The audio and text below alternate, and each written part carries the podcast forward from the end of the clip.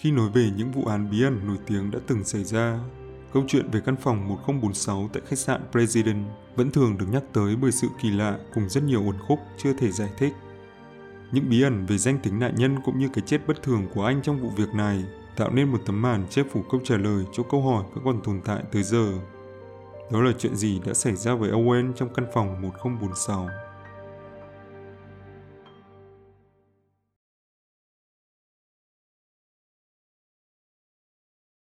Ngày 2 tháng 1 năm 1935, một người đàn ông check-in tại khách sạn mang tên President tại Kansas City, bang Missouri. Theo lời kể của nhân viên lễ tân, người này xuất hiện vào đầu giờ chiều khi đồng hồ chỉ 1 giờ 20 phút. Đó là một người đàn ông trẻ tuổi với vẻ ngoài đáng sợ bởi vết sẹo lớn bên trái đỉnh đầu. Người này nói rằng mình mang tên Roland T. Owen và đến từ thành phố Los Angeles. Nhân viên mang vác hành lý của khách sạn là Randolph Probst đã dẫn Roland lên tầng sau khi anh ta hoàn tất các thủ tục. Sau khi vào bên trong căn phòng 1046, Randolph để ý thấy tất cả những gì người này mang theo chỉ là một chiếc lược, bàn chải đánh răng và kem đánh răng mà thôi.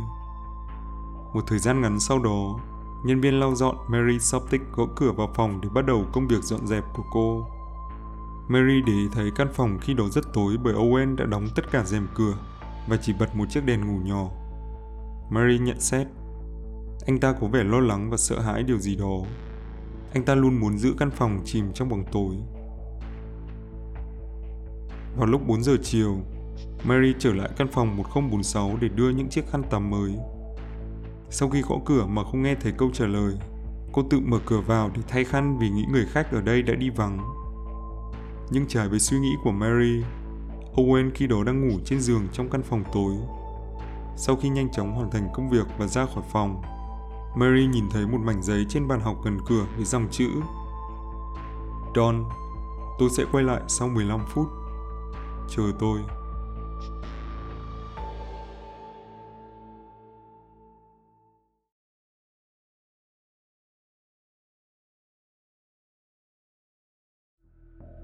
Sáng hôm sau, vào khoảng 10 giờ 30, Mary Soptic tới phòng 1046 và nhận thấy cửa phòng đang khóa. Sau khi gõ cửa và thấy không có tiếng trả lời, Mary sử dụng chìa khóa của mình để vào vì nghĩ Owen đã đi vắng và giật mình khi thấy người đàn ông này đang ngồi trên giường nghe điện thoại với vẻ bực tức. Mary thấy Owen nói Không, Don, tôi không muốn ăn, tôi không đói, tôi vừa mới ăn sáng. Cuộc gọi này tuy ngắn nhưng Mary vẫn cảm thấy sự căng thẳng trong lời của anh ta. Cảm thấy không thoải mái với việc ở trong phòng cùng người đàn ông này khi đó Mary nhanh chóng thu lại những chiếc khăn tắm và rời đi. Cô ấy trở lại căn phòng một lần nữa vào lúc 4 giờ chiều để đưa những chiếc khăn mới đã được giặt sạch. Lần này, khi đứng ngoài cửa, Mary nghe thấy tiếng một người đàn ông khác đang ở trong phòng cùng với Owen. Sau khi cô gõ cửa và nói rằng mình đã mang khăn tắm mới đến, một giọng nói cộc cằn bảo rằng họ đã có đủ khăn và không cần thêm gì nữa. Dù biết rằng sáng hôm đó Mary đã lấy hết khăn tắm ra khỏi phòng, cô vẫn nhẹ nhàng rời đi vì không muốn xen vào chuyện riêng của hai người đàn ông.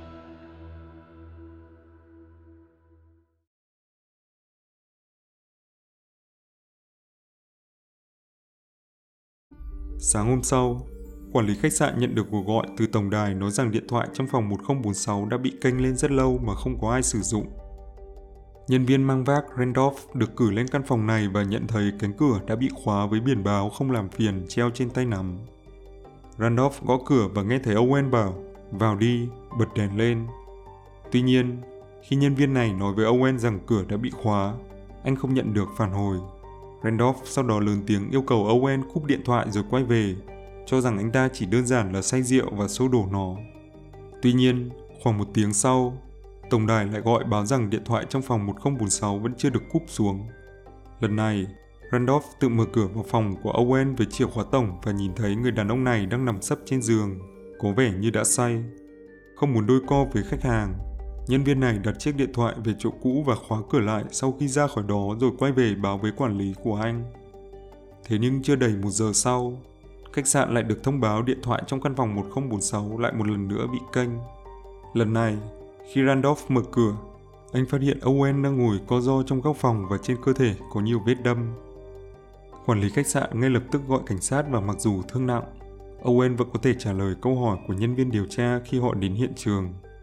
Khi được hỏi ai là người đã gây ra những chấn thương này cho anh, Owen nói rằng không phải ai cả và lý do anh bị như vậy là bởi mình đã ngã đập đầu vào bồn tắm. Khi được hỏi có phải anh ta đã cố gắng tự tử hay không, Owen lắc đầu rồi ngất đi. Sau khi chuyển Owen tới bệnh viện, các nhà chức trách quay lại căn phòng để khám nghiệm hiện trường và họ ngạc nhiên khi tất cả đồ dùng của người đàn ông này đã biến mất. Bác sĩ Flanders để ý thấy các vết máu trên tường đã khô lại từ lâu khiến ông kết luận có thể vụ việc đã xảy ra vào khoảng 3 đến 4 giờ sáng. Tay, chân và cổ của Owen đã bị trói bởi một loại dây nào đó và ngực người này có nhiều vết đâm gây tổn thương nặng ở phổi. Một điếu thuốc lá chưa cháy, một chiếc ghim băng và một chiếc kim cài tóc là tất cả những gì được tìm thấy trong căn phòng. Mặt kính của giá đỡ điện thoại có bốn dấu vân tay nhỏ mà cảnh sát cho rằng là của một phụ nữ. Quay lại bệnh viện, có vẻ Owen đã không thể thức dậy kể từ khi đến phòng cấp cứu vào buổi sáng hôm đó. Đúng nửa đêm, người đàn ông xấu số qua đời trong bệnh viện, không để lại gì ngoài những câu hỏi về nguyên nhân cái chết bí ẩn của anh.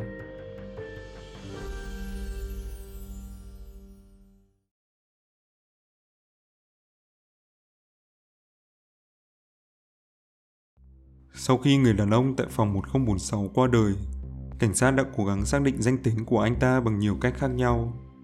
Nhớ rằng người này đã nói mình đến từ thành phố Los Angeles, nhưng khi giới chức năng tại đây tìm kiếm một người mang tên Roland T. Owen với ngoại hình tương tự nạn nhân, họ đã không thu được kết quả gì. Nói cách khác thì người mang tên Roland có lẽ không hề tồn tại và thông tin về tên cùng địa chỉ của anh ta đã cung cấp cho khách sạn đều là giả mạo. Không thu được kết quả gì từ việc xác định danh tính của người đàn ông này, cảnh sát quay hướng điều tra sang Don, người được cho là đã ở trong phòng với Owen khi Mary gõ cửa nhưng chỉ một cái tên là không đủ để có thể tìm thấy người này trong một thành phố hàng chục nghìn dân và manh mối đó cuối cùng cũng dẫn tới bế tắc. Do không thể xác định được thân nhân của Owen, nhà chức trách đã quyết định an táng thi thể của anh tại Nghĩa trang Memorial Park mà không có một buổi lễ nào. Và điều kỳ lạ đã xảy ra khi một người giàu tên gọi điện tới và nhận sẽ trả hết toàn bộ số tiền để có thể tổ chức một lễ tang đàng hoàng cho Owen. Ngày 23 tháng 3, khoảng 3 tháng sau khi vụ án xảy ra, Khoản tiền 25 đô tương đương với 500 đô la giá trị hiện giờ được gửi đến nhà tang lễ, nơi đang cất thi thể người đàn ông xấu số. Kèm theo số tiền là tấm thiệp với dòng chữ Mãi yêu, Louis. Những điều kỳ lạ này càng làm tăng sự bí ẩn đằng sau danh tính thật của Owen và việc cảnh sát hoàn toàn không có bất kỳ một manh mối nào đã khiến cho vụ án này dần lắng xuống. Thế rồi vào tháng 11 năm 1936, một người phụ nữ sống tại Alabama đã liên lạc với cảnh sát thành phố Kansas sau khi đọc được thông tin về vụ án mạng tại căn phòng 1046 đã xảy ra hơn một năm trước. Người này tự xưng là Ruby Okutri và nhận rằng nạn nhân trong vụ án này thực ra chính là con trai bà mang tên Artemus Okutri. Khi được hỏi về việc tại sao bà không thông báo khi con trai mình đã mất tích trong khoảng thời gian dài như vậy, Ruby kể rằng điều này là bởi bà vẫn nhận được những lá thư gửi từ Artemis trong khoảng thời gian năm 1935. Nhưng Ruby cũng để ý thấy sự kỳ lạ trong thư bởi Văn Phong sử dụng quá nhiều tiếng lóng cùng việc những lá thư không được viết tay mà được đánh bằng máy đánh chữ.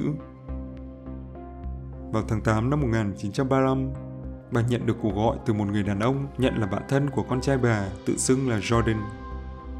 Jordan đã kể cho Ruby nghe rất nhiều câu chuyện về chuyến đi của anh ta và Artemis trong đó có cả việc Artemus đã mất đi ngón tay cái trong một cuộc ẩu đả ở quán bar để cứu Jordan khiến anh không thể viết được và phải dùng máy đánh chữ. Thế nhưng khi Ruby bắt đầu đặt những câu hỏi về chi tiết câu chuyện này thì anh ta đã nhanh chóng dập máy.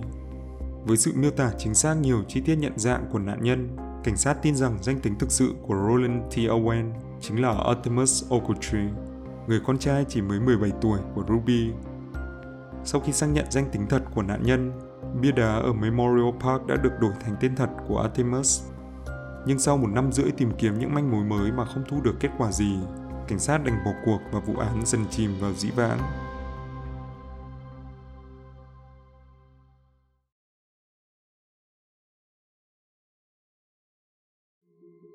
Đã có nhiều giả thuyết được đưa ra để giải thích cho cái chết bí ẩn của Artemis, gồm cả sự can thiệp của mạng lưới mafia tại thành phố Kansas, dẫn tới anh đã bị ám sát vào đêm ngày 3 tháng 1. Thế nhưng có lẽ giả thuyết được nhiều người cho rằng chính xác nhất vẫn là mối tình tay ba giữa Artemis, một người phụ nữ và một người đàn ông khác, có lẽ mang tên Don. Giả thuyết này cho rằng Artemis mặc dù đã đính hôn nhưng vẫn có mối quan hệ không chính đáng với người tình đồng giới của mình. Những bằng chứng củng cố cho giả thuyết này đến từ nhiều bài báo khác nhau đưa tin về sự việc vào những năm sau đó. Tờ Newcastle Sun có đề cập về vụ án trong một bài báo với tựa đề Vụ án mạng bí ẩn trong căn phòng 1046. Tác giả bài viết đã đưa tin về một người phụ nữ giấu tên có gọi cho tờ báo địa phương để đính chính thông tin an táng của nạn nhân. Lời người phụ nữ này như sau. Anh có thông tin sai trong một bài viết in trên tờ báo. Roland Owen sẽ không phải an táng trong ngôi mộ tạm bợ với tiền từ quỹ của thành phố. Đám tang của anh ấy đã được sắp xếp một cách chu đáo. Sau khi được hỏi về mối quan hệ của cô với nạn nhân và liệu cô có biết gì về những chuyện đã xảy ra trong vụ án hay không, người này trả lời anh ấy đã vướng vào một số rắc rối, rồi dập máy. Cùng trong khoảng thời gian này, một người đàn ông nặc danh có gọi điện tới nhà tang lễ thành phố và nói Đừng chôn Owen trong ngôi mộ tạm bợ. Tôi muốn cậu ấy được mai táng ở Nghĩa Trang Memorial Park. Như vậy cậu ấy sẽ ở gần em gái tôi. Tôi sẽ gửi tiền để trang trả cho chi phí tang lễ. Và trong cuộc điện thoại tới cửa hàng hoa lớn của thành phố vào khoảng thời gian này, cụm từ em gái tôi lại một lần nữa được nhắc lại như sau. Tôi muốn gửi 13 bông hồng đến đám tang Roland Owen. Tôi làm điều này cho em gái tôi. Tôi sẽ gửi cho anh 5 đô để trả cho chúng. Cũng theo bài báo này, khi được hỏi về việc liệu người đàn ông gọi điện có biết gì về lý do cái chết của Artemis hay không, người này lớn tiếng trả lời. Những kẻ ngoại tình thường phải nhận hậu quả như vậy, rồi dập máy. Tất cả những điều này khiến nhiều người cho rằng Artemis đã phá bỏ hôn ước với một phụ nữ bởi người tình đồng tính mang tên Don của anh ta. Đây có thể cũng là người đã ở trong căn phòng khi Mary gõ cửa vào ngày 3 tháng 1. Điều này khiến cho gia đình cô gái tức giận, dẫn tới hậu quả đáng tiếc xảy ra với Artemis. Thế nhưng tất cả những điều này có phải đã thật sự xảy ra hay không thì vẫn chưa được kiểm chứng. Và chúng vẫn chỉ được coi như một giả thuyết dựa vào những bằng chứng không chắc chắn mà thôi. Do vụ án đã xảy ra từ rất lâu nên việc tìm kiếm nguyên nhân thật sự về số phận của Artemis trở nên gần như không thể. Cho đến giờ, một câu hỏi vẫn còn bỏ ngỏ mà chưa có câu trả lời. Đó là chuyện gì đã xảy ra với Artemis trong căn phòng 1046?